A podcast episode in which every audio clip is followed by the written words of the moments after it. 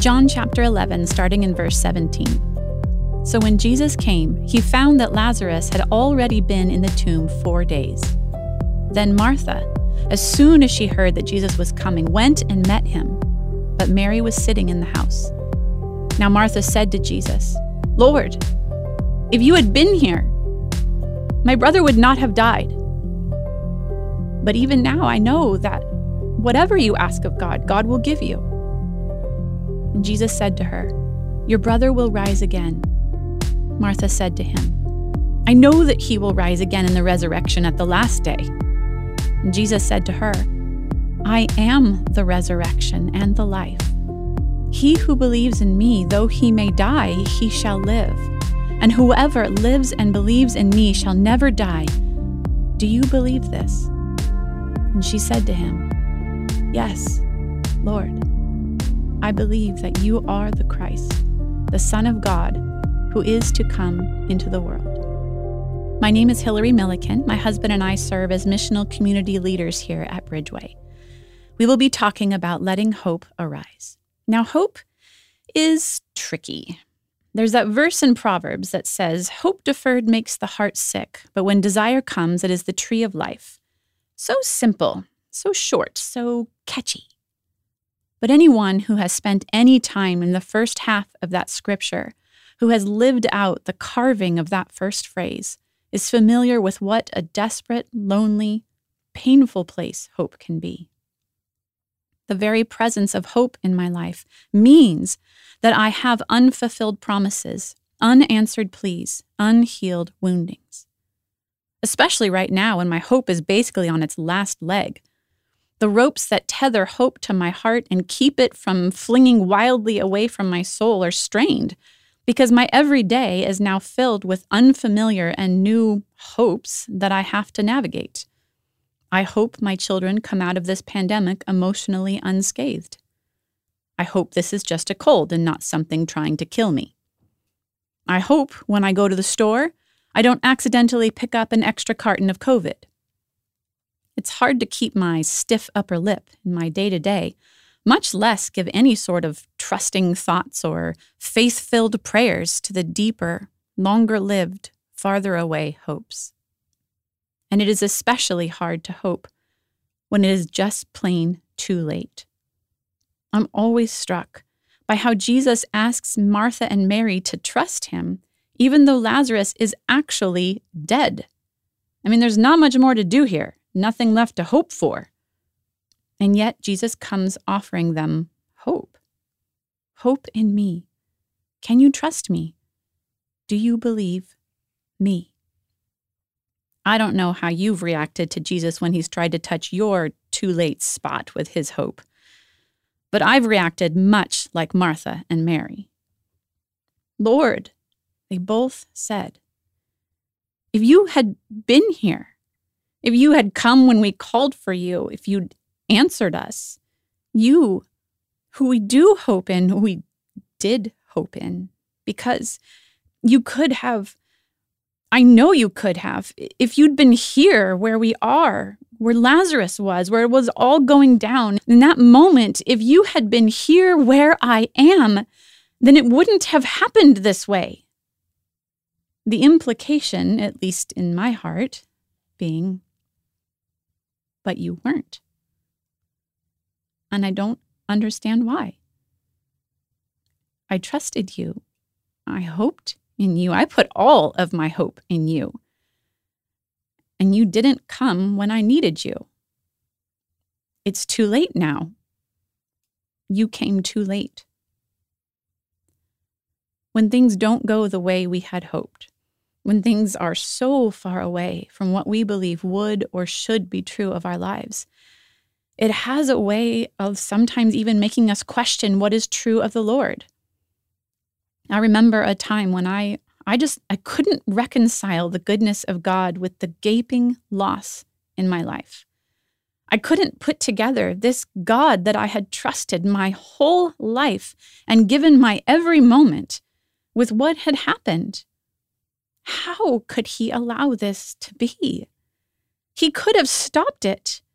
He could have fixed it. He could have He could have. Why wouldn't he? How can I trust a God who didn't when he could have? Jesus' answer to Martha Do you believe me?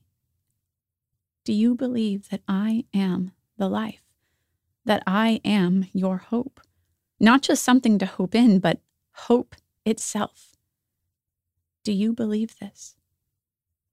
And Martha's like, okay, don't come at me with all your there's hope in the end and it'll all be fine in heaven stuff because that doesn't help me now. That doesn't help me here. Again, but before he has done anything, before anything has changed, Jesus stands before her and says, Yes, but Martha, do you believe me? Martha says, Yes, Lord. I believe that you are everything I hoped you were. You are God. You are my hope. And the Lord asked me in my moment, Do you believe me? And immediately my spirit cried out, Yes, I believe you. I don't know what to do with you, and I don't know how to trust you. But I know I believe you. And it was enough somehow the formation of what I do believe quieted all the unanswerable questions that had caused me so much disbelief. Now, I have also experienced times in the midst of my darkest, farthest, not sure I will make it out alive places. When the Lord's words and promises, it's it's like they hurt. There was a time when I was so desperate so close to the edge of myself, the end of myself, really, that I told the Lord, enough, enough promises, stop. I can't take one more promise from you. I can't take the presence of one more unfulfilled thing that I have to hold on to. I I can't do it. I can't hope. I'm like Lazarus, Lord. My hope is dead, and I am not far behind it. I can't hold on anymore. I need hope to hold on to me. Sometimes we say to our souls, like Martha and David and so many others, Oh, my soul, trust in the Lord, hope in the Lord, let hope arise. And our souls respond. Sometimes we are like Lazarus himself, where there is not even the option to hope anymore. Still, Jesus stands outside the tomb of our hearts and calls to us. He calls hope to arise from places that feel long gone. Because he has been there. That's why he is our hope. He has been to hell and back again. He has felt utterly betrayed and abandoned by the Lord. He has borne our grief, our sorrows. He has been unable to lift even his head. He has been to the unimaginable edges of his own heart and life. He has asked God, why? And he has even heard nothing in return. He has been here. He knows this place. But more importantly, he knows the way.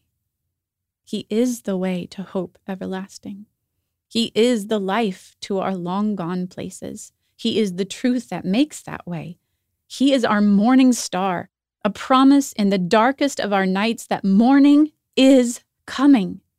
He is coming. Though you be bones in a valley, though you be a body in a tomb, though you be grieving an unbelievable actuality, though you be living a hell, do you believe him? It is enough. And may He who is our hope arise in your heart, in your situation, in your soul, outside your tomb, in your yesterday, today, and tomorrow. May hope arise. God is in the midst of her. She shall not be moved. God shall help her just at the break of dawn. Psalm 46 5.